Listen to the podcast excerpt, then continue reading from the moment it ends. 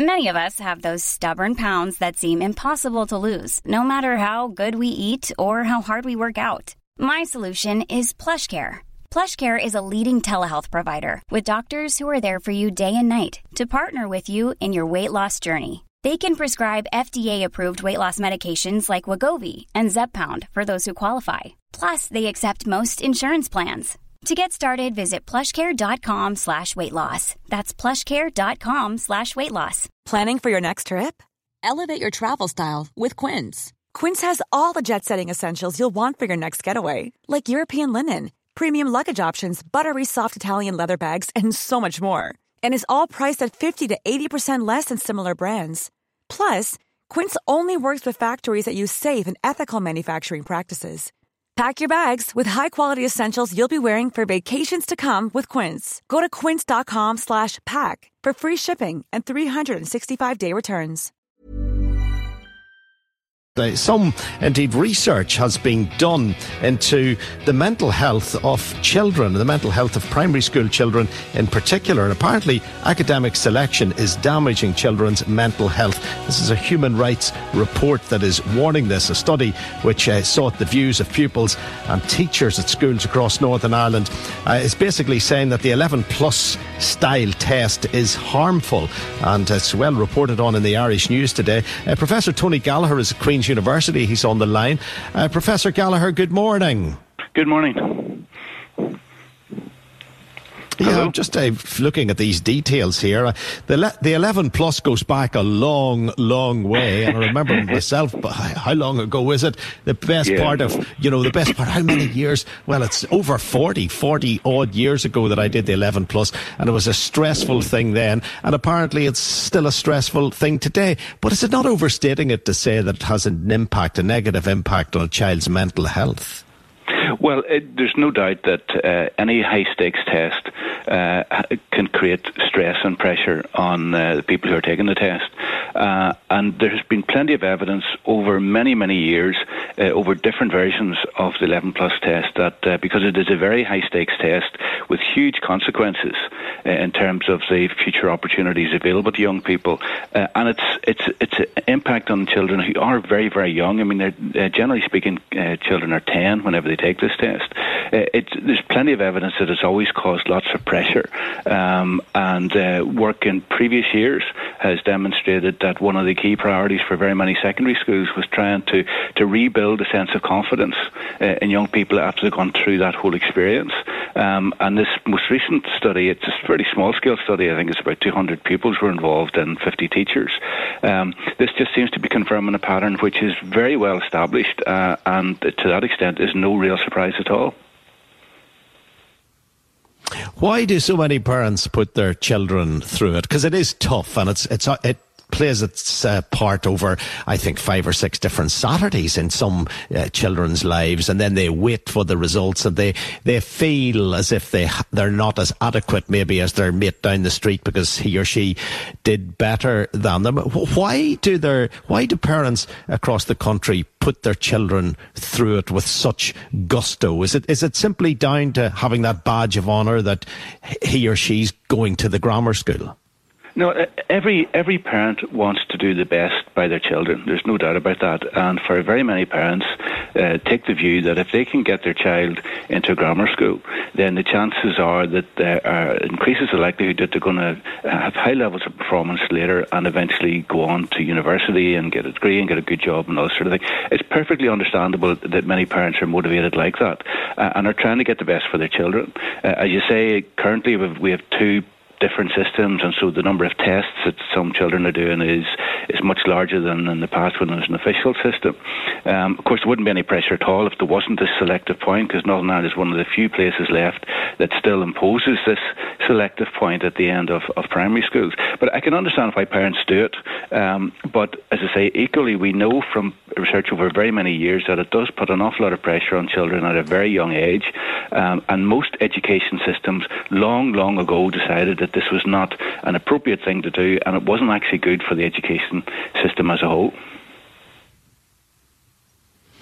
Is there an advantage in being at the grammar school? Some people argue there isn't, and you can give many examples of kids who failed the 11 plus, went to the high school or the, the secondary school and absolutely excelled. But is there a distinct advantage in being in that grammar school? Well, if you look at, at simple statistics, um, if uh, a child goes to a grammar school at 11, then there's about an 80, 85% chance that uh, seven years later they'll go to university. You know, there are very few things in life that are as sure as that. Uh, the pattern is much more varied among the secondary schools because the secondary schools have a much tougher, tougher task. They're dealing with a much wider range of, of challenges. Um, uh, but very many secondary schools now uh, achieve very high levels of performance, and many children from secondary schools do go on to university. But all that does is to underline the nonsense of the logic that lies behind the selective point at 11, because the original point of having academic selection uh, when it was established in 1948 was that there was a small minority of the population, probably around about 15 or 16 percent, that were able to deal with the, the academic curriculum of a grammar school and go on to uh, to avail of higher education. These days, 50 percent of young people go to university. Uh, uh, the majority of kids that go through secondary schools do very well in their GCSEs, and a lot go on to do A levels in the secondary schools, and a lot of them go on to university. So the uh, the, the, original logic uh, behind selection uh, from all those years ago just doesn't make any sense anymore. Uh, and in some senses, it's it is a, a crying shame that we continue to put so many young people through the pressure of this test at such an early age and more and more grammar schools taking children who haven't really excelled in the test, children who've got a result that's further down the pecking order than you would imagine. Well, over the last 15 or 20 years or so, there's been a big drop in the uh, uh, in, uh, in, the enrolment in uh, schools generally, and one of the consequences of that was that over the years the grammar schools continued to to fill to their capacity, and so the proportion of children who went into grammar schools went steadily upwards till it reached around about 40%. Over recent years, the enrolments in primary schools have started to go up again, uh, and we've seen this year uh, a lot of stories in the newspapers about parents being very concerned that they couldn't get their children into the school that they wanted after leaving primary school. And that's because the pressure to get into places now is going to increase. And that, that, process, that pressure is going to get worse over the next number of years as the number of young people leaving primary schools uh, steadily increases. And I suspect that that will uh, make the pressure around the 11 plus even more because it will be seen, uh, you know, in recent years or for a period of time whenever the, the uh, grammar schools were filling up, the, the pass rate, if you like, in terms of the, the, the proportion of young people who did the, the two unofficial test systems and were successful at getting a, a place in the grammar school was very high. Um, that that figure is going to reduce uh, as the number of young people leaving primary schools goes up, and so I suspect the pressure around performance in the 11 plus is just just going to get worse. So the sort of things that this research is pointing to is likely to be a harbinger of worse things to come. So, do you think that serious consideration will be given to its eradication? We've had this discussion and debate. I, I laugh sometimes, uh, and I use as the sort of yardstick my young niece. And I remember she was due to do the 11 plus I think it was 11 years ago.